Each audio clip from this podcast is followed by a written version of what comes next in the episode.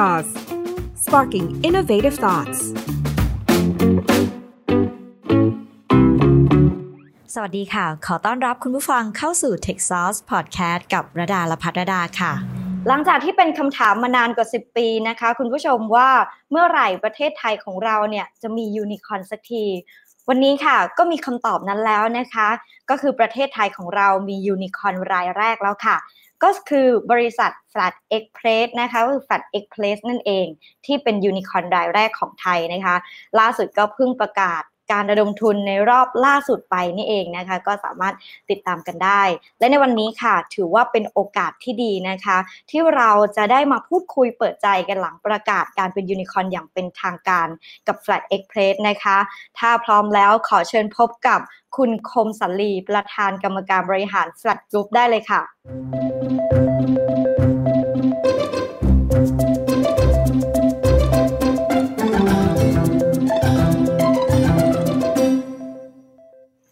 สวัสดีค่ะ สวัสดีครับ สวัสดีครับ สวัสดีค่ะ ก่อนอื่นต้องขอแสดงความยินดี อย่างเป็นทางการกับแฟดเอ็กเพรสทีมงานแฟดเอ็กเพรสแล้วก็คุณคมสันนะคะที่ได้เป็นยูนิคอนรายได้กับ แล้วก็ได้รับเงินระดมทุนรอบล่าสุดด้วยนะคะ แสดงความยินดีมากๆเลย ขอบคุณมากครับ ขอบคุณครับ วันนี้ค่ะก็ถือว่าคุณคมสันเนี่ยก็ให้เกียรติเรานะคะ แล้วก็มาพูดคุยเปิดใจกันหลังจากที่ได้มีการประกาศอย่างเป็นทางการเพูดคุยกันสดๆเลยนะคะ กับเทคซอสในวันนี้นะคะ แต่ว่าก่อนอื่นเนี่ยเราต้องถามอย่างนี้ก่อนเลย เราจะไม่ถามแล้วค่ะคุณคมสันว่ารู้สึกยังไงที่ได้เป็นยูนิคอนแหมก็ดีใจแหละนะ แต่ว่าพอคราวนี้ค่ะ สิ่งที่มันยิ่งใหญ่กว่านั้น คือการที่ Flat Express เนี่ยสามารถเขาเรียกว่าตีไข่ยูนิคอนแตก ก็คือจากเลขศูนย์เนี่ยเปลี่ยนเป็นหนึ่งได้ แล้วก็ทำให้มีหนึ่งยูนิคอนในประเทศไทย ตอนนี้รู้สึกยังไงบ้างกับกับสิ่งที่ได้ทำสิ่งที่ยิ่งใหญ่ขนาดนี้ ครับ ก็แน่นอนครับก็ต้องขอบคุณผู้บริโภคของเราทุกท่านนะฮะที่สนับสนุนแล้วก็พดันพวกเราให้เดินทางมาถึงวันนี้ครับ ก็ครอบครัวของชาวแฝดเราทุกคนก็ต่างรู้สึก ภูมิใจแล้วก็ดีใจมากๆนะฮะที่เราได้ทำสิ่งนี้นะครับประสบความสำเร็จในสิ่งนี้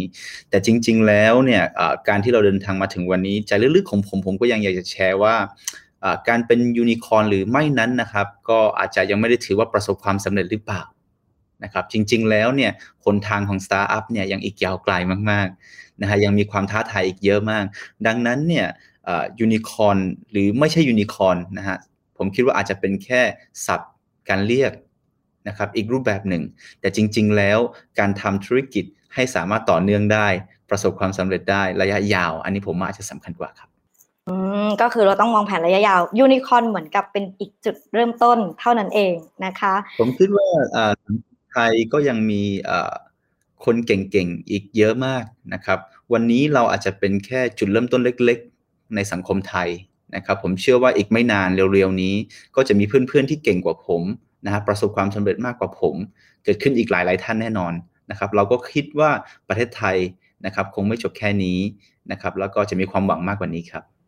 อืมแน่นอนค่ะ อยากจะให้คุณคมสัน พูดถึงภาพรวมของ Flash Express กันสักหน่อย เพราะว่าเราเนี่ยจะมองว่า Fat e x p r e s s เป็นโลจิสติกอย่างเดียวไม่ได้ละ หลายคนเข้าใจว่า Fat e x p r e s s ก็คือเราคุ้นกันเรียกผ่านแอป มารับสินค้าถึงหน้าบ้าน แต่ว่าพอคราวนี้เรานิยามตัวเองใหม่ว่าเราเป็นอีคอมเมิร์ซผู้ให้บริการอีคอมเมิร์ซครบวงจร อยากจะให้ขยายความตรงนี้หน่อยค่ะว่า เป็นผู้ให้บริการอีคอมเมิร์ซครบวงจรอย่างไร ครับก็อย่างที่เราได้แบ่งปันหลาย ๆ ครั้งไปนะครับ จริง ๆ แล้ว Flash เราเนี่ยมีความตั้งใจที่จะมาให้บริการอีคอมเมิร์ซแบบครบวงจรนะครับ นอกจากโครงสร้างพื้นฐานที่เราพูดถึงเรื่องของ Express Logistics แล้วเนี่ยความจริงเรายังมีอีกหลาย ๆ Product นะที่เข้ามาบริการลูกค้าของเรา ความตั้งใจหลัก ๆ ของเราคือเราต้องการให้ SME นะครับหรือว่ารวมไปถึงธุรกิจของอีคอมเมิร์ซเนี่ยที่เข้าถึง infrastructure เราแล้วเติบโตมากขึ้นนะซึ่งจริง ๆ แล้วเราคิดว่าโลกของสมัยนี้ โดยเฉพาะเรื่องของโควิดนะครับทำให้ผลกระทบเรื่องของออฟไลน์เนี่ยได้รับผลกระทบค่อนข้างรุนแรง ดังนั้นธุรกิจ หลาย ๆ ธุรกิจนะฮะก็ต้องเปลี่ยนตัวเองนะขึ้นมาสู่ออนไลน์มากขึ้น แต่จริง ๆ แล้วจากประสบการณ์เดิมที่เขามีอยู่นะฮะผมคิดว่าอาจจะยังไม่เพียงพอต่อการทำธุรกิจออนไลน์ หรือว่าเข้าสู่ธุรกิจออนไลน์ได้อย่างง่ายนะครับดังนั้น Fresh เองก็มีความตั้งใจว่าเราจะช่วยพวกเขาในการ transform ธุรกิจของเขานะครับให้เข้าสู่ออนไลน์ครับ ดังนั้นเราก็ยังมีในเครือเราก็เลยมีอีกหลาย ๆ บริษัทหลาย ๆ ธุรกิจนะฮะที่บริการพวกเขาให้พวกเขานะฮะสามารถเข้าถึงธุรกิจอีคอมเมิร์ซรวมไปถึงโอกาสของอีคอมเมิร์ซได้ง่ายขึ้นครับอืมก็คือเหมือนกับการที่แฟดเข้ามาเราก็เหมือนคุณคมสันก็มองเห็นว่า ตรงนี้มันก็มี pain point ก็เลยเป็นผู้ให้บริการอีคอมเมิร์ซแก้ pain point ให้กับคนที่เป็นพ่อค้าแม่ค้าออนไลน์ที่เหมือนกับว่าอย่างแฟดเนี่ยค่าส่งเราก็เห็นว่าแบบจะถูกมาก เพราะว่าเข้ามาก็คือแบบ เป็นเป็นเหมือนกับค่าส่งเราเป็นต้นทุนเหมือนกัน แล้วก็มาแก้ pain point ตรงนี้เหมือนกับ ถ้าเข้าใจก็คือเหมือนหลังบ้านเราเนี่ยใช้เทคโนโลยีในการแบบ ยกระดับประสิทธิภาพ ลดต้นทุนหนักมากใช่ไหมคะก็อาจจะได้แบ่งปันนิดหนึ่งตรงที่ว่าจริง ๆ แล้วธุรกิจอีคอมเมิร์ซเป็นโอกาสที่ทุกคนไขว่คว้า หรือว่าอยากจะมองแล้วรู้ว่าอยากจะเข้าสู่วงการนี้อยู่แล้วนะแต่จริง ๆ แล้วการเข้าสู่วงการนี้มันก็ไม่ใช่เรื่องง่าย หรือว่าการที่เราจะเปลี่ยนตัวเองจากออฟไลน์ธุรกิจดั้งเดิมมาเป็นออนไลน์เลยร้อยเปอร์เซ็นต์เนี่ยผมว่าก็เป็นเรื่องที่มีความท้าทายพอสมควร ดังนั้นสิ่งที่ยากมีอะไรบ้างครับ อย่างแรกคือความรู้ เรื่องของอีคอมเมิร์ซนะผมว่าผู้ประกอบการปัจจุบันนี้ที่เข้าอีคอมเมิร์ซเนี่ยก็ยังมีความรู้ที่ยังไม่เพียงพอ อย่างที่ 2 คือความสามารถในการพัฒนาระบบ หรือว่าการลงทุนในระบบ ผมคิดว่าเงินทุนเหล่านี้เนี่ย รวมไปถึงทักษะเหล่านี้เนี่ยอาจจะยังขาดแคลนทำให้เราไม่มีเครื่องมือที่มากพอในการไปแข่งขันใน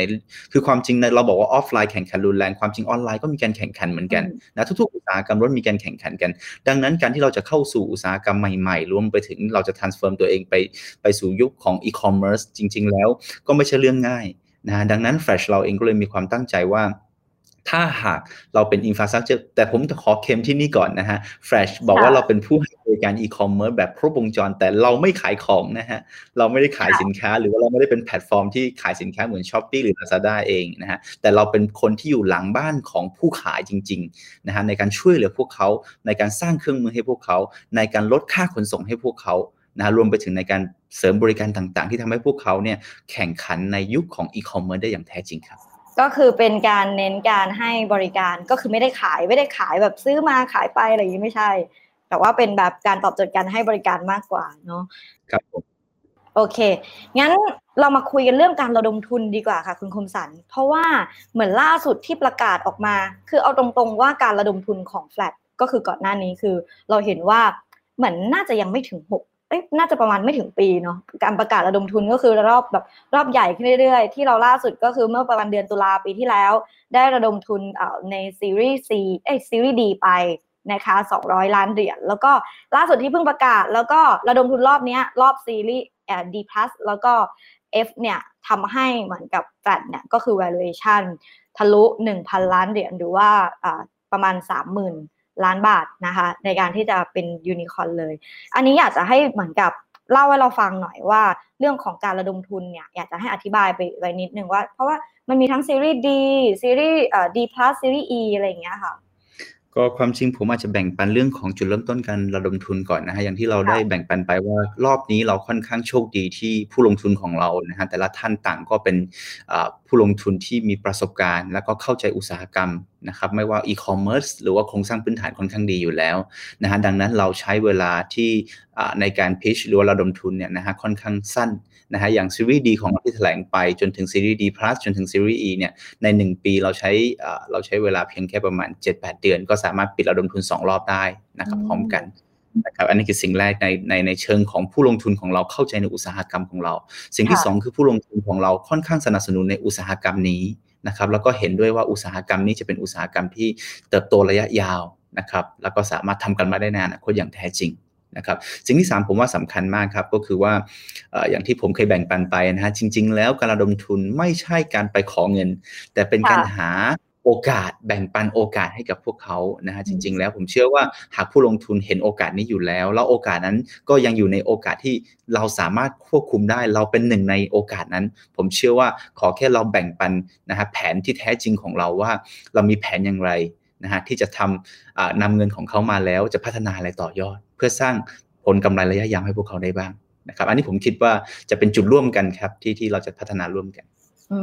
มค่ะ หลังจากนี้เราได้เงินระดมทุนในในสองรอบที่ค่อนข้างระยะเวลาที่ที่แบบใกล้เคียงกันขนาดนี้ แต่ละรอบอยากจะให้แบบแชร์หน่อยว่าเราเนี่ยเหมือนระดมทุนหลายรอบเนี่ยเราเอาเงินไปเหมือนกับลงทุนหรือว่าขยาย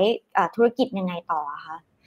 ก็จริง ๆ แล้วสำหรับพวกเราเองในการลงทุนแต่ละรอบแน่นอนเราต้องมีวัตถุประสงค์ที่ชัดเจนให้กับผู้ลงทุนอยู่แล้ว ดังนั้น ไม่ว่าเรื่องของวัตถุประสงค์ในการใช้เงินที่ชัดเจน รวมไปถึงแผนในการใช้เงินที่ชัดเจนเนี่ยนะครับผมว่าผู้ผู้ถือหุ้นหรือผู้ลงทุนของเราทุกคนต้องตรวจสอบอยู่แล้วนะครับว่าเป็นแผนที่ถูกต้องหรือเปล่า อันนี้คือสิ่งแรกก่อนสิ่งที่ 2 คือก่อนที่เราจะระดมทุนความจริงแล้ว เราต้องถามตนเองก่อนว่าหากเรามีเงินอยู่ในบัญชีแล้วเนี่ยเงินที่จะเกิดผลประโยชน์มากที่สุดคือเท่าไหร่ แล้วควรจะไปอยู่ที่ไหนนะครับสำหรับของ Flash เองในการระดมทุนแต่ละรอบก็มีวัตถุประสงค์ที่ต่างกันนะฮะอย่างเช่นตอนเริ่มต้นเราอาจจะเรื่องของขยาย network นะฮะหลังจากนั้นเราอาจจะเป็นเรื่องของการซื้อยานพาหนะรวมไปถึงการเปิดคลังสินค้า หลังจากนั้นเพิ่มเติมเราอาจจะเป็นเรื่องของเทคโนโลยี การขยายตลาดใหม่ รวมไปถึงการเข้าสู่อุตสาหกรรมใหม่ แต่สำหรับของ Flash เองแล้วในซีรีส์ ล่าสุดของเรานะฮะครั้งนี้คืออความจริงนอกจากการขยายไปยัง new business นะฮะที่เราพูดถึงก็คือไม่ว่าเรื่องของ flash นี่นะฮะรวมไปถึง flash fulfillment และอื่นๆ ในบริการของเราแล้ว เรายังคงต้องลงทุนต่อเนื่องนะครับในประเทศไทยเรื่องของการบริการขยายสาขาไปยังชุมชนห่างไกลนะครับรวมไปถึงชุมชนต่างจังหวัด เราก็คาดหวังว่าบริการของเรานะฮะจะสามารถเข้าถึงทุก ๆ ชุมชนนะครับในประเทศไทยได้นะครับอีกสิ่งหนึ่งก็คือเรากำลังขยายไปยังต่างประเทศครับ อื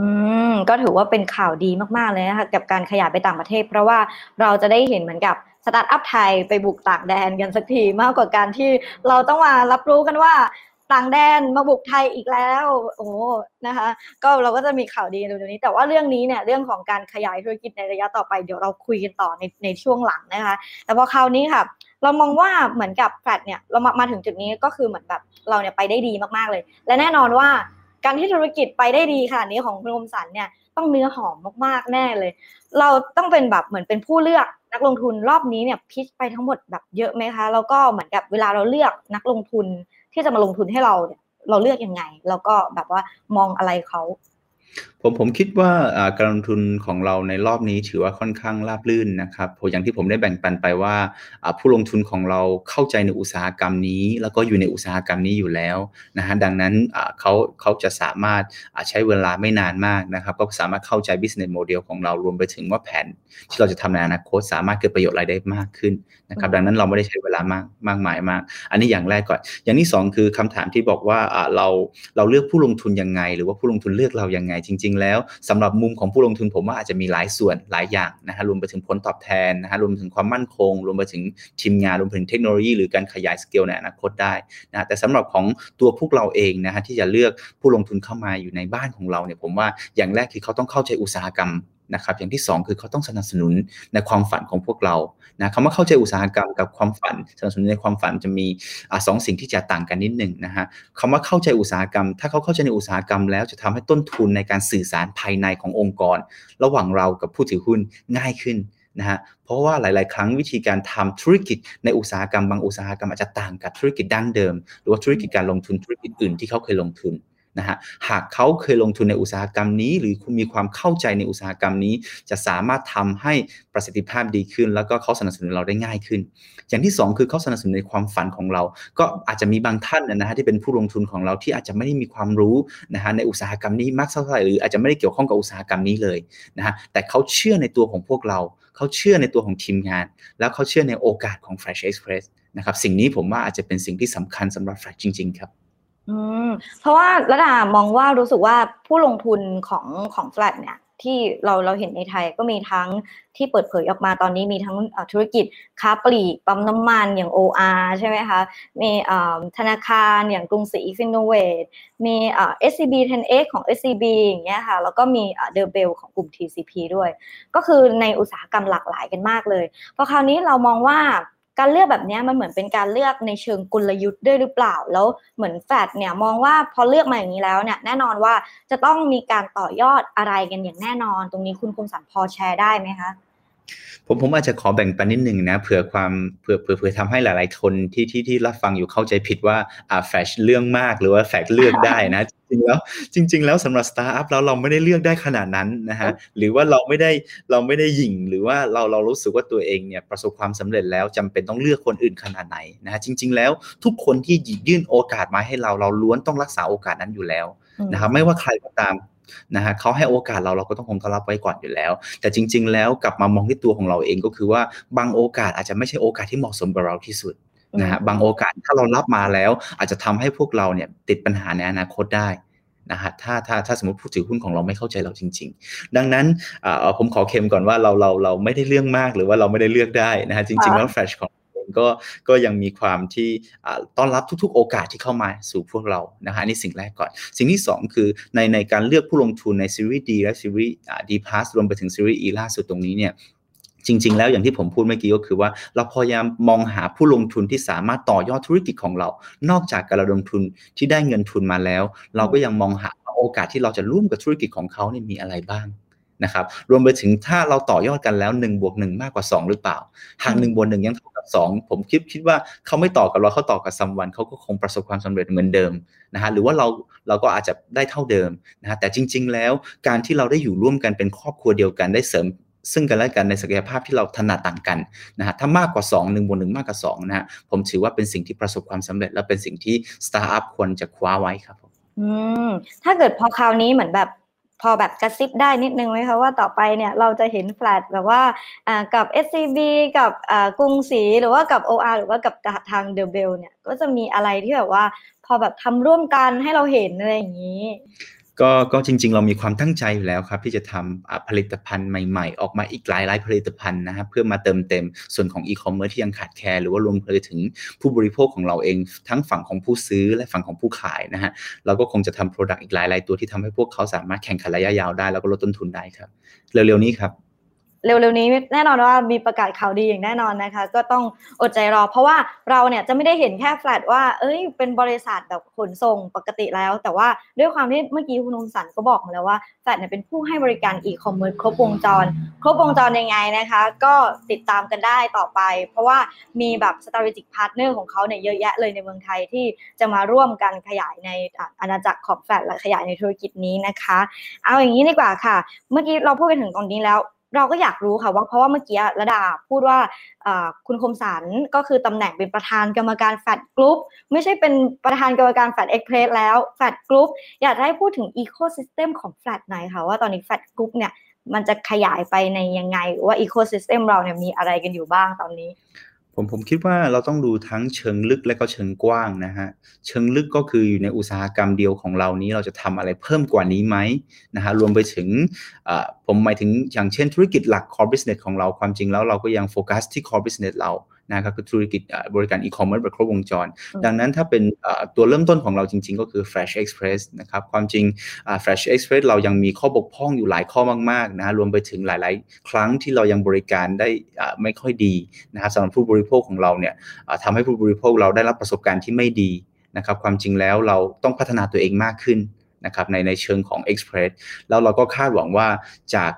คำติชมนะฮะจะเก็บเป็นกำลังใจของพวกเรานะจะเก็บเป็นแรงขับเคลื่อนของพวกเราในการปรับเปลี่ยนบริการของพวกเราให้ดีขึ้นนะครับในเชิงของ Fresh Express ในเชิงของความลึกแล้ว เราคิดว่าเราจะเข้าสู่ชุมชนอย่างที่เราเมื่อกี้เราได้เรียนไปว่าจะเข้าสู่หลายๆชุมชนหลายๆพื้นที่ห่างไกลมากขึ้นนะครับ เราคาดหวังว่าบริการของต่างจังหวัดนะฮะจะสามารถได้รับบริการเหมือนของกรุงเทพนะครับที่เท่าเทียมกัน นะครับอันนี้คือสิ่งแรกก่อน ในเชิงของกว้างแล้วจริง ๆ เราก็จะขยายธุรกิจนะฮะที่เกี่ยวข้องกับอีคอมเมิร์ซโดยตรงนะฮะอย่างเช่นธุรกิจ fulfillment ของพวกเราที่บริการคลังสินค้านะครับให้กับพ่อค้าแม่ค้าออนไลน์นะครับทำให้พวกเขาสามารถลดต้นทุนได้นะครับแล้วก็เพิ่มประสิทธิภาพได้กำไรเพิ่มขึ้นครับ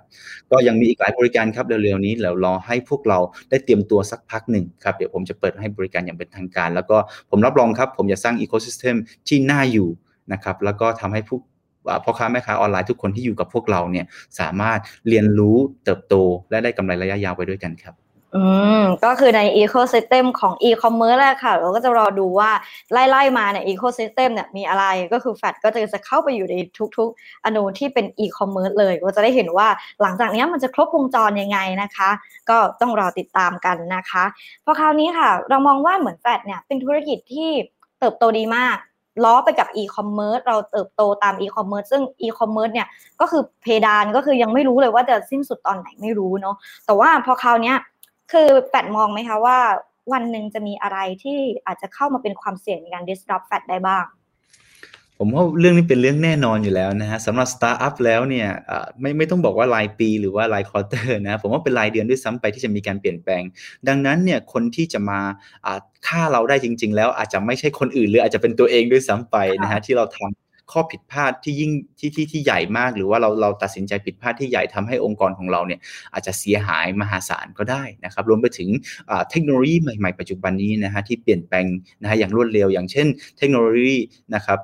3D พิมพ์พิมพ์เตอร์นะฮะจะสามารถทำให้อนาคตอาจจะไม่ต้องการซื้อสินค้าหรือส่งสินค้านะฮะจะทำให้เราตกงานก็เป็นไปได้รวมไปถึงตอนนี้ก็มีโดรนนะฮะในการส่งสินค้า ก็จะทำให้เจ้าหน้าที่ของเราไม่จำเป็นต้องเป็นคนอีกต่อไปจะเป็นเครื่องบินไร้คนขับ อาจจะเป็นรถยนต์ไร้คนขับในการจะส่งสินค้าแทน ก็มีอีกหลายอย่างที่ที่เป็นความท้าทายในอนาคต แต่ว่าไม่ว่าอย่างไรก็ตามสำหรับ Flash เองแล้วเนี่ยเราไม่ได้มองว่าตัวเองเป็นบริษัทlogistic company แต่เราบอกว่าเราคือ tech logistic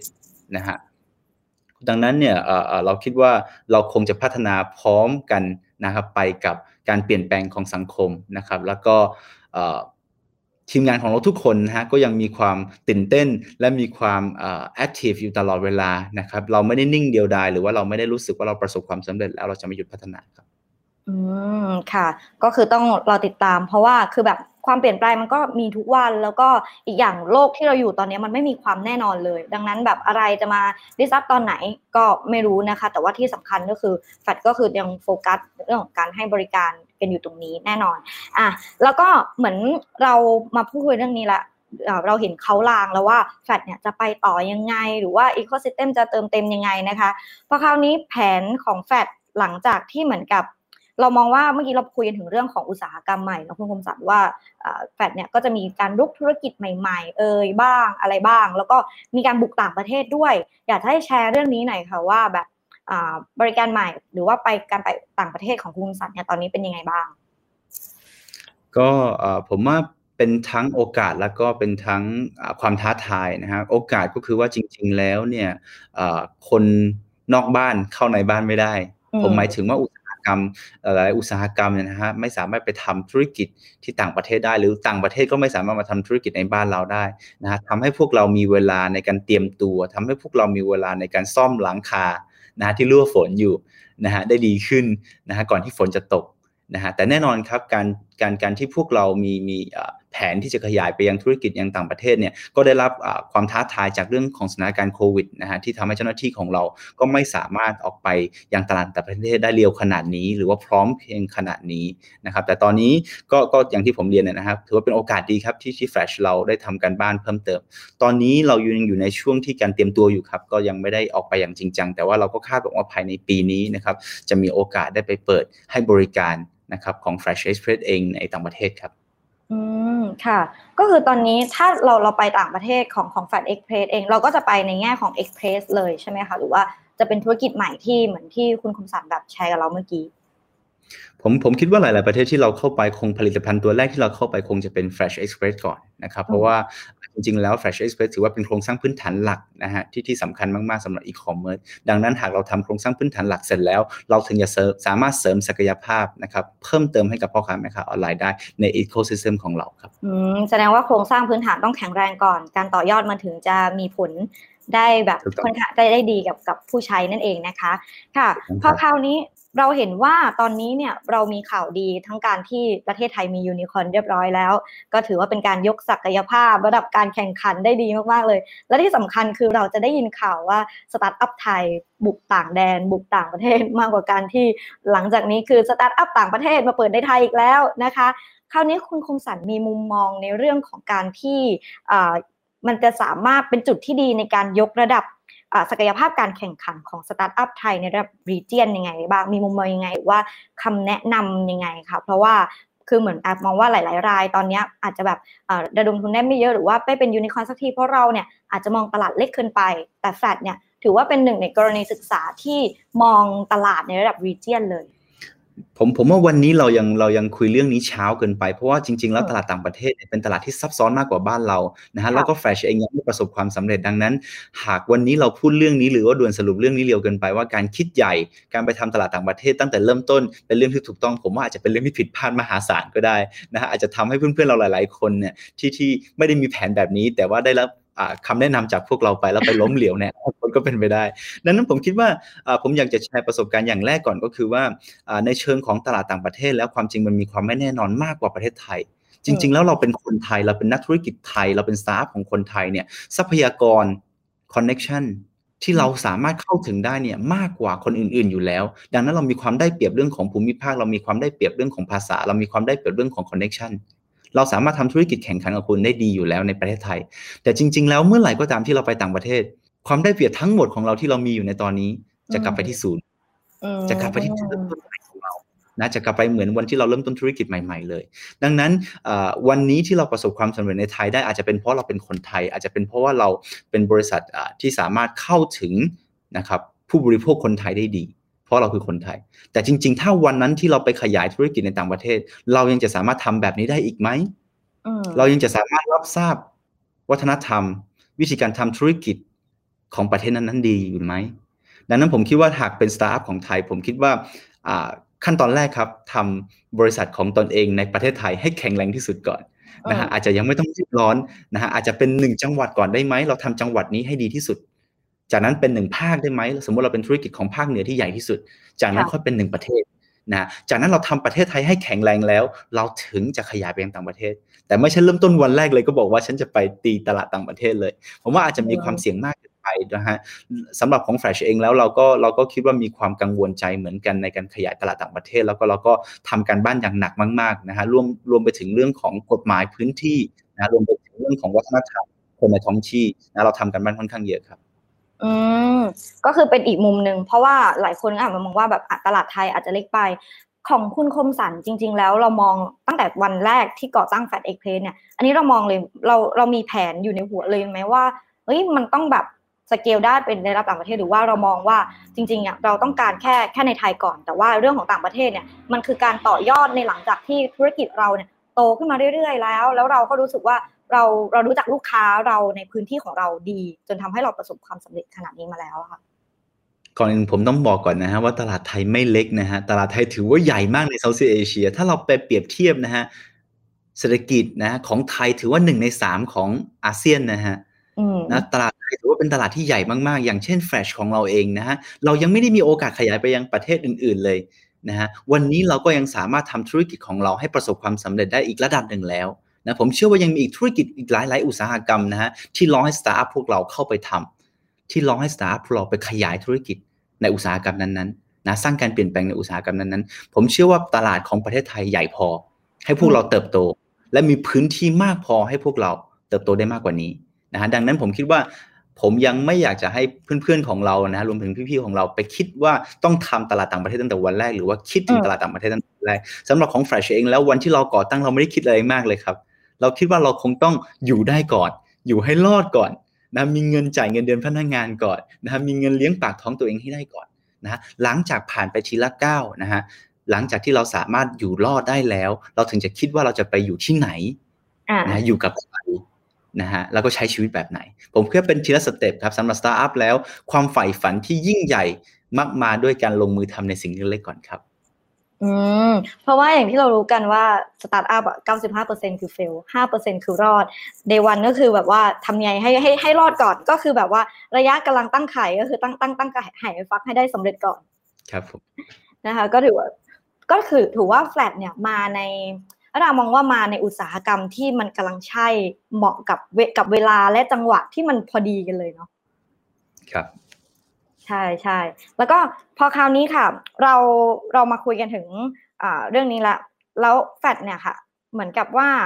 ถือว่ากำลังเติบโตได้ดีเนาะแล้วก็เหมือนพอคราวนี้แน่นอนว่า เราต้องมีการใช้คนในการขับเคลื่อนเพราะคนเนี่ยเป็นอะไรที่แบบสำคัญมากกับกับกับสตาร์ทอัพนะคะการมีคนเก่งไว้ในองค์กรองค์กรเนี่ยถือว่าแบบเป็นสิ่งที่จะทำให้หนึ่งองค์กรเนี่ยพัฒนาได้นอกจากเรื่องของเงินทุนแล้วนะคะคราวนี้คุณคมสันแชร์ได้ไหมว่าจริงๆแฟดเนี่ยเรามีวิธีการดึงดูดแบบคนเก่งๆเหล่านี้ เข้ามาทำงานแล้วทำให้องค์กรของเราเนี่ยพัฒนาเร็วขนาดนี้ได้ยังไงอะคะก็ก็ช่วงเริ่มต้นเลยนะครับ ช่วงเริ่มต้นของ Fresh เองแล้วเดิมทีเนี่ยก็ผู้บริหารของเราแทบจะไม่มีใครที่มาจากอุตสาหกรรมนี้เลยนะครับพวกเราต่างรวมตัวกันด้วย เรามีความใฝ่ฝันเดียวกันที่จะมาเปลี่ยนแปลงวงการนี้ เรามีความใฝ่ฝันเดียวกันที่จะมาสร้างธุรกิจนี้ ให้ประสบความสำเร็จและเกิดขึ้นจริง ดังนั้นเนี่ยช่วงเริ่มต้นผมคิดว่าอาจจะเป็นเรื่องที่ลำบากหรือว่าเรื่องที่ยากนะฮะสำหรับสตาร์ทอัพที่จะหาผู้บริหารเก่งๆ หรือว่ารวมไปถึง partner เก่งๆ ระดับประเทศได้นะผมว่าไม่ใช่เรื่องง่ายเลยทีเดียวนะฮะแต่แน่นอนครับ เราก็ยังต้องมีความตั้งใจที่คิดว่าคนที่มืออาชีพ ว่าเรานะฮะอยู่กับเราแล้วจะทำให้บริษัทของเราดีกว่านี้ ดังนั้นเราก็หาผู้บริหารที่มีประสบการณ์มากขึ้นเรื่อยๆนะฮะรวมไปถึงก็มีการหาหาคนที่เก่งๆนะฮะเข้ามาจอยกับพวกเราในในการสร้างนะครับธุรกิจของพวกเราด้วยกัน ก็สำหรับวิธีการหาแล้วจริง ๆ มันก็ขึ้นอยู่กับความสามารถหรือว่า connection ของแต่ละคนเช่นกัน อย่างเช่นเราอาจจะมีใช้นะครับเพื่อนๆของเรานะฮะที่เรารู้จักอย่างเช่นเราเรียนจบมาจากมหาวิทยาลัยเดียวกันไหมที่เพื่อนๆคนนี้อาจจะเรียน นิยมอาจจะเป็นคนเก่ง อาจจะเป็นคนที่ทำสิ่งใดสิ่งหนึ่งที่เราคิดว่าเป็นคนที่ถนัดในด้านนั้นๆนะครับ อีกส่วนหนึ่งก็อาจจะเป็นเพื่อนๆของเราที่ที่เขาต่อยอดหรือว่าแนะนำมาให้เราเพิ่มเติม หรือว่ารวมอันนี้คือหมายถึงช่วงเริ่มต้นนะฮะเพราะว่าเราอาจจะยังไม่ได้ มีเงินมากมายในการไปจ้าง recruiter นะฮะแล้ว headhunter มามามามามาทำสิ่งเหล่านี้ให้พวกเราพวกเราอาจจะเริ่มต้นจากคนรอบข้างพวกเราก่อนได้นะครับแต่หลังจากที่เรา scale up ไปถึงอีกขั้นหนึ่งแล้ว ผมคิดว่าอันนี้ก็เป็นหน้าที่อีกอันหนึ่งที่สำคัญมากๆสำหรับ CEO นะฮะเราเคยบอกว่า CEO ต้องทำหาเงินหาคนแล้วก็หาโอกาสนะครับนอกจากหาเงินกับหาโอกาสแล้วผมคิดว่าหาคนเป็นสิ่งสำคัญมาก ๆ ที่จะทำให้องค์กรของเราประสบความสำเร็จหรือเปล่า นะครับดังนั้นวันนั้น CEO ก็คงต้องมีเวลามากขึ้นให้กับบุคลากร CEO ก็คงต้องมีเวลามากขึ้นกับคนที่คิดว่าอาจจะเป็นเพื่อนร่วมงานเราได้ในอนาคตนะฮะสำหรับบุคคลที่ประสบความสำเร็จสำหรับบุคคลที่มีความสามารถแล้ว เขาไม่มีทางจอยกับเราตั้งแต่วันแรกหรอกครับเหมือนกับผู้หญิงที่สวยๆ พวกเราคงต้องใช้เวลาคุยกันนานมากๆนะเขาถึงจะมาเป็นแฟนของเราได้เพื่อนร่วมงานเรา สามารถก็เช่นกันครับ แล้วก็อย่างอย่างเช่นเพื่อนร่วมงานของเราหลาย ๆ ท่านนะครับผมก็คุยกับเขาส่วนตัวจนจนถึงไปส่งเขาที่บ้านด้วยซ้ำไปนะครับ ก็ทำให้กว่าจะที่เราจะเข้าใจกันได้มากขึ้น กว่าที่พวกเราจะสามารถรู้จักวัฒนธรรมขององค์กรรวมไปถึงเป้าหมายของพวกเราร่วมกัน ผมว่าไม่ใช่เรื่องง่าย แต่ว่าจริง ๆ แล้วสำหรับสตาร์ทอัพนะครับ ก็ถ้าเรามีความตั้งใจ นะความตั้งใจเราผมเชื่อว่าจะสามารถเผยแพร่นะฮะหรือว่ากระจายไปสู่เพื่อนร่วมงานเรามากขึ้น แล้วพวกเขาจะเห็นถึงความตั้งใจเราก็จะสนับสนุนความตั้งใจของเราด้วยครับอืมแสดงว่าตอนเริ่มก่อตั้งอะ คุณคมสันต้องแบบมี passion ที่แรงกล้ามากเลยถึงได้ไปดึงดูดแบบว่าเพื่อนๆที่รู้สึกว่าเรามาลงเรือลำเดียวกันนะ แต่ว่าเรายังไม่รู้ว่าเออเราจะรอดไหมแต่ว่าเราเนี่ยมาลงเรือลำเดียวกันก่อนแล้วก็ร่วมกันสร้าง แสดงว่าแบบเขาต้องเห็นอะไรบางอย่างที่แบบเราต้องการทำความมุ่งมั่นของเราตอนนั้นเยอะมากๆแน่เลย ผมผมคิดว่าช่วงเริ่มต้นนะฮะซีอต้องเป็นผู้เสียสละนะครับว่าคำว่าผู้เสียสละอย่างเช่น ตอนที่เราเริ่มต้นธุรกิจใหม่ๆเนี่ยผมแทบจะไม่รับเงินเดือนเลยนะครับ ก็ถามว่าเรารับเงินเดือนได้ไหมผมก็คิดว่าคงรับได้ แต่จริง ๆ แล้วเนี่ยเงินเดือนเงินเดือนที่จ่ายให้เราเนี่ยมันไม่ได้เพียงพอต่อค่าครองชีพของเราในตอนนั้นหรอกนะครับ จริง ๆ แล้วอีกสำคัญกว่ามากกว่านั้นก็คือเราต้องทำให้เพื่อนร่วมงานเราเห็นด้วยว่าเรายอมเสียสละ นะฮะเราทำงานมากกว่าคนอื่นได้นะครับเราเสียสละมากกว่าคนอื่นได้ และเพื่อนๆของเราที่อยู่กับพวกเราจะรู้ว่าเราไม่ได้เชิญเขามาทำงานให้เราฟรีๆแต่เราก็เสียสละเช่นกันอืมเราก็คือเหมือนพูดง่ายๆช่วงเริ่มต้นนะมันเป็นเรื่องเรื่องของแบบใจแลกใจอะ ครับแต่ว่า เราต้องแบบคุยกันกันแบบนี้ แล้วก็แบบบุกป่าฝ่าดงอะไรด้วยกันกว่าจะแบบฝ่าฟันกันมาได้ แล้วก็หลังจากนั้นก็พอขยายองค์กรก็ปรับเปลี่ยนไปเรื่อยๆ ดึงดูดคนเก่งหาวิธีการอะไรอย่างนี้มากมาย ก็ถือว่าเป็นเป็นเรื่องที่ดีที่แบบว่าสตาร์ทอัพก็จะเก็บเป็น lesson learned ที่ไปใช้ได้สำหรับคุณที่เหมือนกับว่าจะเริ่มก่อตั้งธุรกิจอะไรอย่างนี้เนาะค่ะ ผมผมคิดว่าหลาย ๆ ครั้งเนี่ยเพื่อนๆของเราอาจจะคิดว่าการที่เราเดินทางมาถึงวันนี้ได้เนี่ย เป็นสิ่งที่มีความลับเยอะแยะเลย เป็นสิ่งที่มีเทคนิคนะฮะที่อาจจะพิเศษมากๆเลย แต่จริง ๆ แล้วผมตอบได้เลยนะฮะไม่ได้ต่างอะไรกับทุก ๆ อย่างที่เพื่อนร่วมงานเราทำอยู่ตอนนี้ หรือว่าเพื่อนๆของเราทำอยู่ตอนนี้ไม่ได้ต่างกันเลย อาจจะต่างกันตรงที่ว่าเราพยายามมากกว่านะฮะเราตั้งใจมากกว่าหรือว่าเราอยู่กับสิ่งนั้นเนี่ยนานกว่านะฮะผมผมคิดว่าอันนี้อาจจะเป็นสิ่งที่ อยากจะแบ่งปันตรงที่ว่าไม่มีอะไรที่เป็น secret นะฮะไม่มีอะไรที่เป็นเหนือกว่าความพยายามของพวกเราครับอืมก็ถือว่าทุกคนก็ต้องอาศัยแบบความพยายามในการในการทำกันมาทั้งนั้นนะคะ แล้วดามองว่าหนึ่งในคำถามนี้น่าสนใจมาก เพราะว่าแฟดจะขยายยิ่งใหญ่อะไรไปยังไงนะคะ แต่พอคราวนี้ถ้าสมมุติว่าในอนาคตแฟลตเนี่ยก็คือเหมือนกับเป็นแพลตฟอร์มอีคอมเมิร์ซและในภาพนี้นะ แฟดจะมีการแบบถ้ามีใครอยากจะมา join ecosystem กับแฟดแฟดจะมองว่าจะมีโอกาสเปิดให้เหมือนกับสตาร์ทอัพข้างนอก หรือใครที่อยากจะเข้ามา join ecosystem กับเราพอได้ไหมคะ ถ้าเกิดว่าอยากจะให้โอกาสเขาเขาสามารถคุยกับคุณคมสันได้ยังไงบ้าง ผมผมคิดว่าปรับความเข้าใจกันใหม่อีกครั้งหนึ่งนะฮะ Flash เป็นผู้ให้บริการอีคอมเมิร์ซแบบครบวงจร Flash คือ Infrastructure Flash คือ Infrastructure ของอีคอมเมิร์ซแต่ Flash ไม่ใช่ผู้ ขายอีคอมเมิร์ซหรือว่าแพลตฟอร์มอีคอมเมิร์ซนะดังนั้นผมคิดว่าอ่าถ้าเป็นเขาเป็นผู้ขายนะฮะที่บริการในในอีคอมเมิร์ซแพลตฟอร์มอยู่แล้ว หรือเขาเปิดอีคอมเมิร์ซแพลตฟอร์มเอง สิ่งนี้ครับตอบโจทย์แน่นอนครับ Flash อืมสามารถช่วยเหลือพวกเขาทุก ๆ มิติทุก ๆ ด้าน ในสิ่งที่จะทำให้ลูกค้าของเขาหรือผู้บริโภคของเขา สามารถเข้าถึงบริการนะฮะที่ครบ loop ของ e-commerce service ได้ครับ อันนี้ผมคิดว่าไม่ใช่ประเด็นเลยครับ เราเราเราเราเราต้องดีใจมากกว่าครับ ถ้าเขามาหาเราหรือว่าถ้าเขาไม่มาหาเราเราคงต้องไปหาเขาก่อนแน่นอนครับ เพราะว่าเราต้องการผู้บริโภคนะฮะเราต้องการลูกค้าของเราอยู่แล้ว อย่างที่บอกว่าตอนนี้นอกจากนักเนื้อหอมกับนักลงทุนแล้วยังยังเนื้อหอมกับเพื่อนร่วมวงการอีกนะคะ ตอนนี้แฟดแล้วก็เหมือนกับพอเราเห็นอย่างเงี้ยก็มีมีคนแบบรู้สึกว่าเออตอบโจทย์แล้วก็อยากมาอยากมาจอยด้วย ครับก็ก็อยากแนะนำเพื่อนๆนิดหนึ่งนะครับ ก็อะไรก็ตามที่คิดว่าคมสันพอช่วยได้ หรือว่าแฟชของเราเองพอช่วยได้นะครับ ผมผมยินดีให้คำแนะนำเลยครับ ตรงนี้ก็ก็อย่างอย่างอยากจะให้พวกเราคุยกันแบบเปิดเผยได้เลยนะครับ ตรงไปตรงมาได้เลยนะฮะส่วนของการทำธุรกิจ แต่ว่าสิ่งที่ตามมาอีกอันหนึ่งก็คือเรื่องของอการทำธุรกิจร่วมกับแฟชนะครับ ก็ก็แฟชเองเนี่ย มีความกระหายอยู่แล้วนะครับมีความตั้งใจที่อยากจะบริการลูกค้าทุกๆ รูปแบบหรือว่าทุก ๆ กลุ่มอยู่แล้ว ดังนั้นหากหากใครนะฮะหรือว่าท่านไหนนะฮะมีธุรกิจนะฮะที่อยากจะนำเสนอให้พวกเรา หรือว่าอยากจะมาเชื่อมต่อกับพวกเรานะฮะสามารถส่งอีเมล มายังบริษัทของพวกเราได้เลยนะครับเราจะมีอีเมลกลางนะฮะที่เป็นบริษัท Fresh Express นะฮะ อืมค่ะ ก็จริงๆ แบบข้อมูลของแฟดหรือข่าวสารของแฟดก็ติดตามได้กับทาง t e c h s o u r c e เพราะว่าเราก็มีเดี๋ยว เราก็จะแปะลิงก์แปะอะไรกันไว้ให้ในคอมเมนต์นะคะ ถ้าเกิดว่าใครที่ยูดูอยู่ แล้วก็สนใจอยากจะจอย ecosystem หรือว่าอยากจะดูข้อมูลอะไรต่างๆ ก็ก็ได้เดี๋ยวทีมงานเราก็จะแปะไว้ให้ทั้งของทางด้านแฟลตเอง แล้วก็ของ t e c h s o u r c e เองเลยนะคะคราวนี้ค่ะเราคุยกันมาถึงหลากหลายเรื่องแล้วไม่ว่าจะเป็นเรื่องของตอนแรกเรื่องของระดมทุน เรื่องของเอเรื่องของแผนต่อไปนะคะ แล้วก็เรื่องของ ecosystem ของแฟดรวมไปถึงเรื่องของการแบบคัดเลือกคนเก่งๆเข้ามาในองค์กร คราวนี้การทำธุรกิจปกติแล้วเนี่ยต้องมี role model คุณคมสันมี role model ในโลกธุรกิจเป็นใครอะอันนี้อยากรู้เลยความจริงแล้วผมว่าเราต้องแบ่งเป็นแต่ละช่วงของชีวิตนะฮะผมผมผมพูดถึงข้อสรุปก่อนว่าชีวิตของคนคนหนึ่งเนี่ย เขาจะไม่เหมือนใครหรอก เขาก็คือเขา แต่ว่าสิ่งที่เขาเป็นเขาในวันนี้ มันมาจากการสะสม หลาย ๆ เหตุการณ์ หลาย ๆ โอกาส หลาย ๆ ความคิดนะฮะก็แน่นอนครับแต่ละช่วงของชีวิตเราก็อาจจะมีประสบการณ์ ทั้งการทำธุรกิจนะฮะและการใช้ชีวิตจากพี่ๆจากบุคคลสำคัญนะฮะจากคนที่ประสบความสำเร็จนะที่เข้ามามีอิทธิพลนะฮะในความคิดของเราอย่างเช่นนะฮะในวงการสตาร์ทอัพไทยทุกคนก็ต้องรู้จักพี่กระทิงนะฮะแล้วเขา ก็ถือว่าเป็นบุคคลที่ทำให้น้องๆสตาร์ทอัพทุกคนสามารถเข้าใจคำว่าสตาร์ทอัพได้มากขึ้นนะเป็นต้นแบบของพวกเรานะดังนั้นเขาก็อาจจะเป็นส่วนหนึ่งของชีวิตผมนะทำให้เรา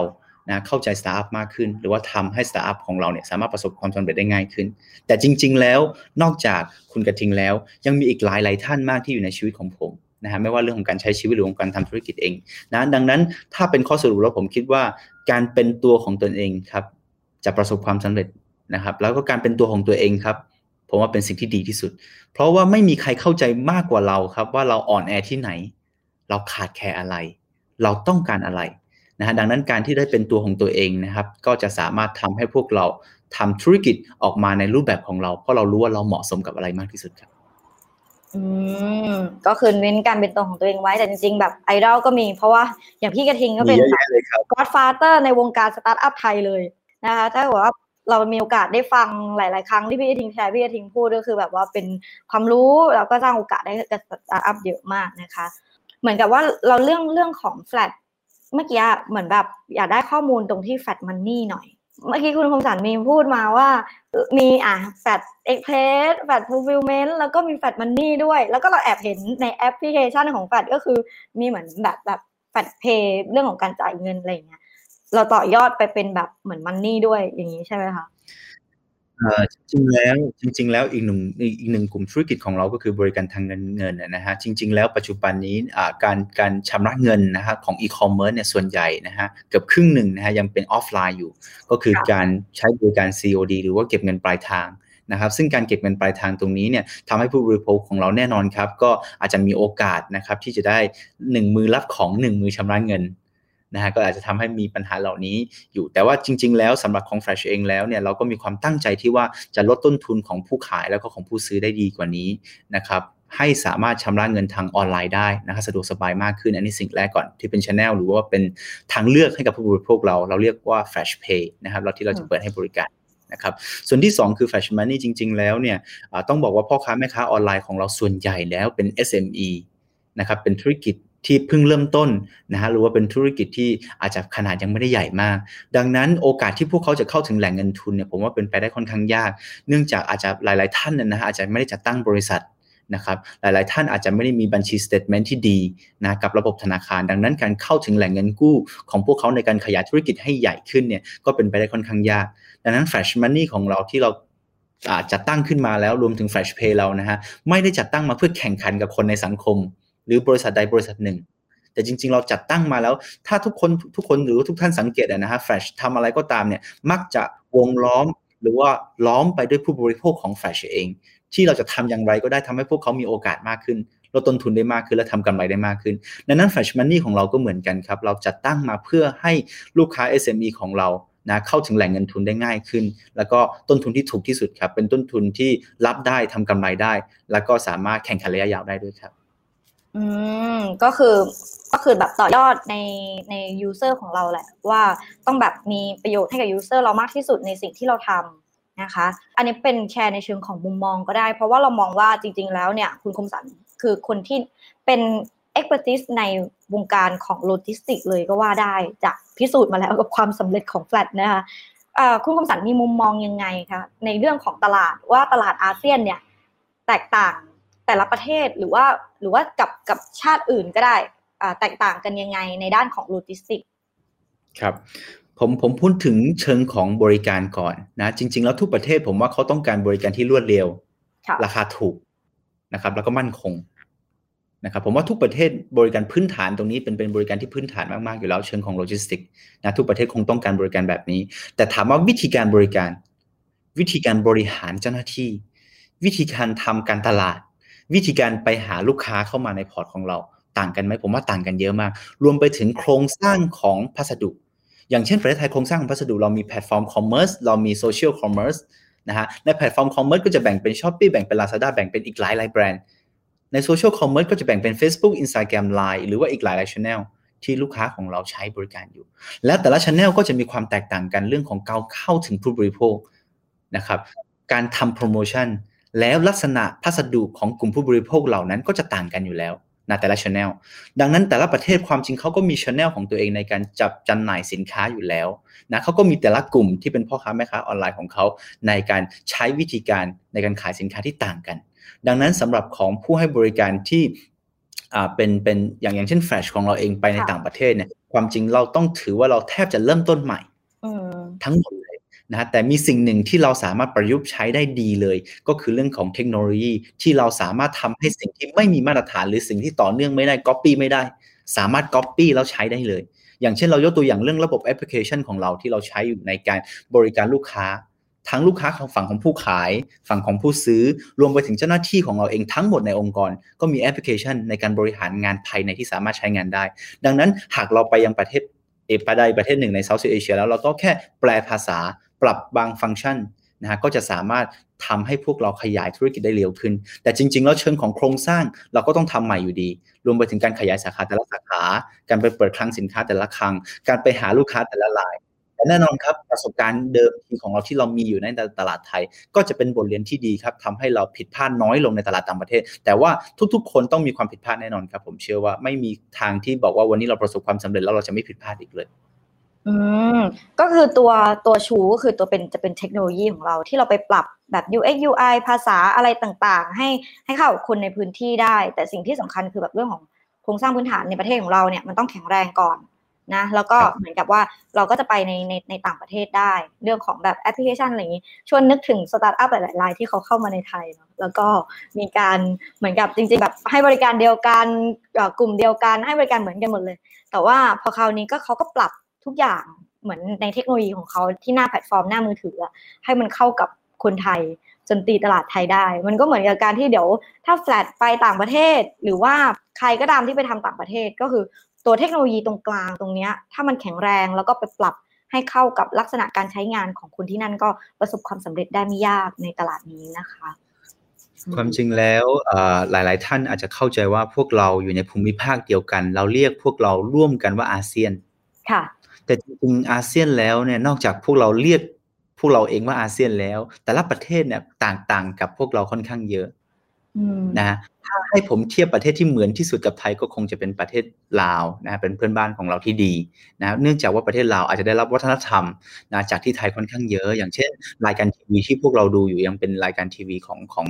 ฝั่งประเทศไทยเอง อย่างพัสดุสินค้าหลาย ๆ อย่างที่เราซื้อในออนไลน์นะฮะก็ซื้อจากในแพลตฟอร์มของประเทศไทยโดยตรง ดังนั้นผมคิดว่าอันนี้อาจจะทำให้พวกเราเข้าถึงตลาดลาวเนี่ยได้ง่ายขึ้นนะครับมากกว่าตลาดต่าง ประเทศหรือว่าตลาดอื่นๆ แต่จริง ๆ แล้วถ้าเป็นตลาดต่างประเทศเลยดูอย่างเช่นมาเลเซีย ติดกับเราก็จริงว่าวัฒนธรรมต่างกันโดยสิ้นเชิง วิธีการทำธุรกิจก็ต่างกันโดยสิ้นเชิง ดังนั้นผมคิดว่าอยากอยากจะแนะนำพี่ๆหรือเพื่อนๆทุกคนนะฮะว่าอย่าประมาทนะครับการทำธุรกิจประเทศนี้ผมว่าไม่ไม่ใช่เรื่องง่ายครับ ไม่ใช่เรื่องง่ายมันมีไหมคะว่าแบบประเทศที่แบบเหมือนเราจะไปในอาเซียนมันมีประเทศไหนที่เหมือนโครงสร้างพื้นฐานที่รองรับอีคอมเมิร์ซอาจจะไม่พร้อมแล้วกลายเป็นอุปสรรค ในการแบบขยายตัวของเรา ผมผมคิดว่าประเทศที่เราเลือกก็คงต้องเป็นประเทศที่อ่า infrastructure ที่พร้อมให้เราลงทุนนะฮะแล้วก็หรือว่ายินดีให้เราไป แต่ว่าแน่นอนครับ ก็ก็กลับมาที่ที่คำถามนะฮะก็คือว่าประเทศที่พัฒนามากแล้วมีโอกาสไหมมีโอกาสครับพร้อมไหมผมว่าพร้อมครับ แต่ว่าความยากก็จะยากขึ้นตรงที่เราก็ต้องมีคู่แข่งที่เก่งอยู่แล้วในประเทศนั้นแน่นอน นะฮะแต่แน่นอนครับประเทศที่อาจจะดูว่าด้อยพัฒนาอยู่ หรือว่า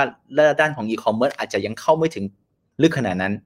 ถามว่าเราเข้าไปแล้วโอกาสมันใหญ่มากไหมผมว่าใหญ่มาก แต่ความยากมีไหมผมว่ายากมาก เพราะว่าเราต้องเป็นคนเริ่มต้นทั้งหมดมันหางปลาใหม่ใช่ครับเหมือนถางป่าใหม่นะคะถ้าเกิดไปประเทศไม่พร้อม แต่บังเอิญถ้าไปในประเทศที่แบบ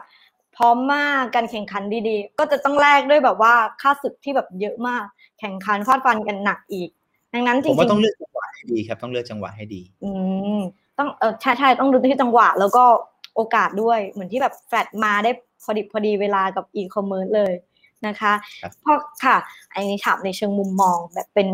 ความรู้เป็น knowledge ให้กับผู้ฟังนะคะว่า ตอนที่คุณคมสันเนี่ยตัดสินใจว่าเราก้าวมาสู่อุตสาหกรรมอีคอมเมิร์ซแล้วเนี่ย คุณคมสันมีวิธีการอันนี้เราถามเป็น how to แชร์กันดีกว่าว่ามีวิธีการยังไงที่รู้ว่า เหมือนอีคอมเมิร์ซมันจะมาหรือว่า research ยังไง วิธีการหาข้อมูลอะไรต่างๆ ประมาณนี้ค่ะ วิธีการ research ข้อมูลต่างๆจากการทำการบ้าน เผื่อมีคำแนะนำให้กับแบบผู้ฟังได้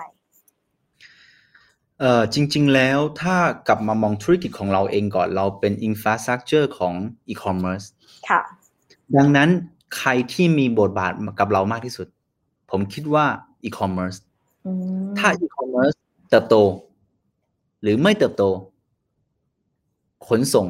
ก็จะเติบโตหรือไม่เติบโตอัตโนมัติเพราะเราพึ่งพาซึ่งกันและกัน ดังนั้นถ้าหากต้นน้ำของเราคืออีคอมเมิร์ซเราก็ต้องไปศึกษาอุตสาหกรรมของอีคอมเมิร์ซก่อนเลยว่า ตอนนี้ player ที่มีอยู่คือใครบ้างแผนของพวกเขาระยะยาวคืออะไรพวกเขาจะโตเท่าไหร่ต่อปี แล้วผู้ลงทุนหลักของพวกเขาคือใคร นะสำหรับของ Flash แล้วทำไมเรามองเห็นโอกาสในวันนั้น แล้วเราเข้ามาทำในโอกาสที่เหมาะเจาะในเวลาที่เหมาะเจาะ ไม่เร็วเกินไปและไม่ช้าเกินไป ผมคิดว่าอย่างแรกคือเราเชื่อในเทรนด์ของโลก ไม่ว่าวันนี้คือหนึ่งปีสองปีสามปีห้าปีที่เราต้องรอ แต่เราเชื่อว่ามันจะมาเพราะเทรนด์ของโลก อย่างที่สองเชื่อว่าธุรกิจที่มี big player เข้ามาลงทุน จะไม่หยุดนิ่งแน่นอนจะมีการพัฒนาอย่างต่อเนื่องแน่นอน ซึ่งเราถือว่าเป็นธุรกิจปลายทางของอีคอมเมิร์ซหรือเป็นโครงสร้างพื้นฐานของอีคอมเมิร์ซหากอีคอมเมิร์ซโตแล้วเราโตแน่นอนดังนั้นครับเรามองเห็นว่า big player เข้ามาลงในเล่นในตลาดในบ้านเรา วันที่เขาเข้ามาเล่น คือวันที่เขานำจะนำพาเทคโนโลยีเข้ามา เขาจะนำพาเรื่องของการแข่งขันเข้ามา แล้วพวกเราจะเติบโตแน่นอนครับ นี่คือวิธีการเลือกโอกาสของผมครับ อืมอันนี้เป็นเป็นอินไซต์เลยนะคะ เพราะว่าหลายคนก็อาจจะไม่รู้ว่าถ้าเราจะเริ่มอุตสาหกรรมอะไรใหม่ ๆ หรือทำอะไรให้สบกับจังหวะ หาจังหวะหรือหาโอกาสของการที่เข้ามารุกในอุตสาหกรรมนั้นๆ หรือว่าธุรกิจนั้นๆยังไง ก็ให้มองอย่างที่มุมมองที่คุณคมสันแนะนำว่า เราดูว่า Big Player เนี่ยเข้ามาลงทุนอะไร ก็แสดงว่าการเติบโตมันต้องมาแน่นอนนะคะ ก็ถือว่าเป็นการจับจังหวะได้ดีมากๆเลยไม่คำถามค่ะ อันนี้เป็นการขอคำแนะนำนะคะว่าอยากจะให้คุณคมสันเนี่ยค่ะเราย้อนกลับไปช่วงที่ก่อตั้ง อันนี้ถือว่าเป็นการแชร์ประสบการณ์ได้ดีเลย คืออยากจะให้ช่วยช่วยแชร์ในสิ่งที่ co-founder ควรจะทำในระดับ early stage ของ startup อะค่ะ ผมว่ามีสิ่งหนึ่งที่อาจจะอยากจะแชร์กับเพื่อนๆ แล้วก็พี่ๆ ได้นะครับ ก็คือว่าจริง ๆ แล้วเนี่ยพวกเราจะตั้งบริษัทขึ้นมาเนี่ยมักจะโดนสังคมนะครับ หลอกพวกเราคำว่าหลอกตรงนี้หมายถึงว่าบทเรียนของคนอื่นนะฮะที่เขาประสบความสำเร็จแล้ว มาหลอกตนเองว่าเราคงต้องทำแบบนั้นถึงจะได้ อย่างเช่นผมยกตัวอย่างเรื่องของตำแหน่งค่ะจริงๆแล้วมีอีกหลายบริษัทมากที่ผมมองเห็นในสตาร์ทอัพ วันเริ่มต้นธุรกิจ พวกเราก็มี C level เต็มในบริษัทเลยนะครับ ทุกคนมักคิดว่าตนเอง CEO เพื่อนร่วมงานที่ทำ operation COO เพื่อนร่วมงานที่ทำ tech CTO เพื่อนร่วมงานที่ทำการตลาด CMO เพื่อนร่วมงานที่ทำบัญชี CFO สิ่งเหล่านี้ครับ คือข้อจำกัดในการทำธุรกิจของเราในอนาคต เพราะอะไรครับ เมื่อไหร่ก็ตามที่ C level ของพวกเราเต็มอยู่ในองค์กร เพื่อนร่วมงานคนใหม่ที่มีความสามารถมากกว่าเขาจะเข้ามายังไงครับ ในองค์กรเรา บริษัทของเราครับ จัดตั้งมาตั้งแต่ปี 2017 จนถึงปี 2020 เรามี C level แค่สองท่านนะครับปี 2021 เราถึงมี C level เพิ่มขึ้นอีกสองท่าน ถามว่าเป็นเพราะอะไรครับ เป็นเพราะว่า ผมกำลังจะบอกว่า ถ้าเราเชื่อว่าธุรกิจเราจะเติบโตมากกว่านี้ เราต้องเก็บ buffer ให้กับการขยายตัวในอนาคต และที่สำคัญที่สุดคือเราต้องบอกให้เพื่อนร่วมงานเราที่เริ่มต้นกันตั้งแต่วันแรกว่า คุณหวังดีกับองค์กรนี้ใช่ไหม คุณหวังว่าโอกาสของบริษัทจะสามารถไปไกลกว่านี้ได้ใช่ไหม ถ้าใช่ พวกเราคงต้องไม่จำกัดเรื่องของตำแหน่งตนเองมากเกินไปเก็บตำแหน่งที่สุดให้กับคนที่ใช่ที่สุดในอนาคต สำหรับทุกๆ คนที่เข้ามาในตอนนี้ คือทุกคนช่วยกันร่วมสร้างฐานบริษัทนี้ให้ประสบความสำเร็จ แล้วระหว่างที่บริษัทเติบโต พวกเราเองก็ได้เติบโตได้เรียนรู้ วันนี้เราอาจจะไม่ใช่ CEO เราอาจจะไม่ใช่ COO หรือเราอาจจะไม่ใช่ CTO หรือ CMO แต่เชื่อไหมครับ สายเลือดของเราต้องเข้มข้นกว่าคนอื่นที่เป็นมืออาชีพเข้ามาในองค์กรนี้แน่นอนสักวันหนึ่งที่เราเตรียมตัวพร้อมแล้ว เรา จะขึ้นมาเป็น C level อย่างที่แท้จริง และเหมาะสมกับองค์กรของพวกเรา และทำให้องค์กรเราโตระยะยาวได้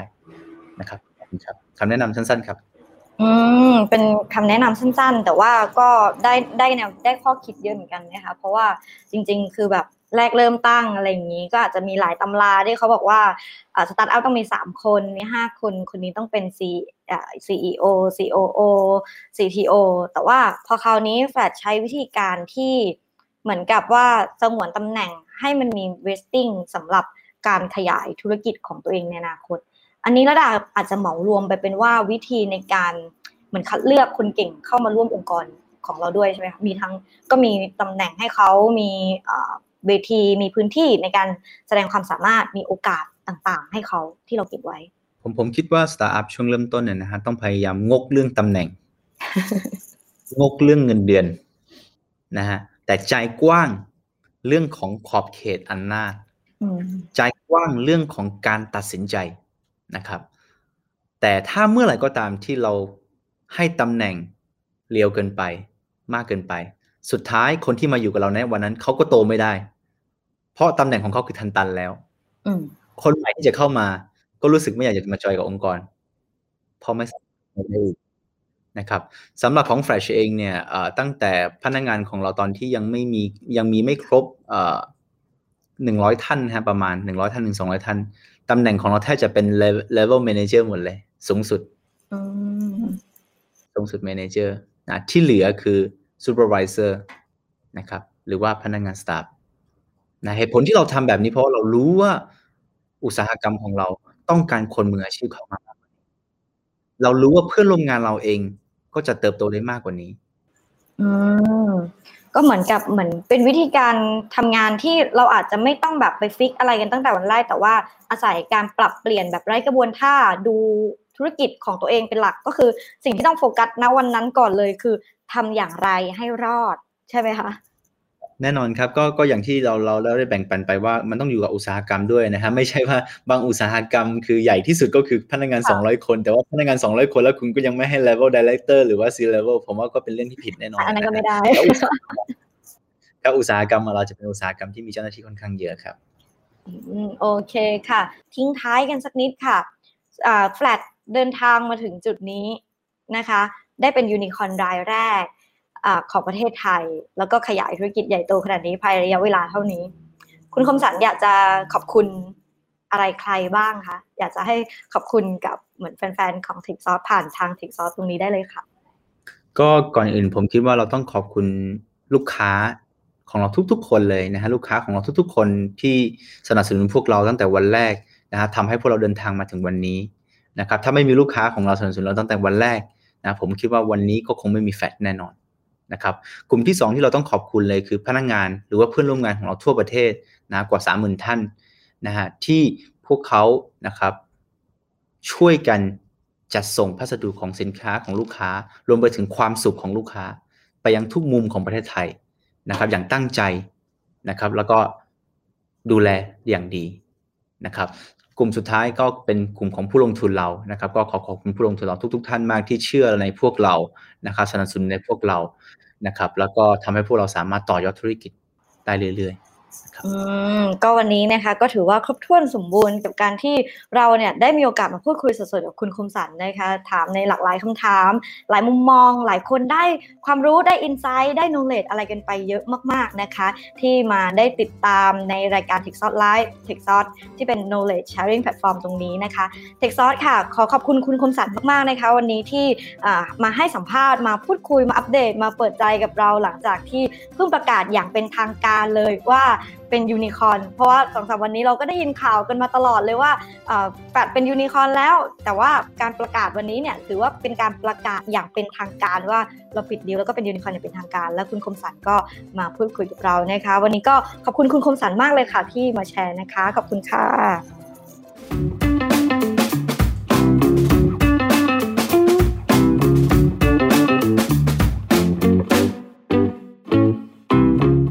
Sauce sparking innovative thoughts.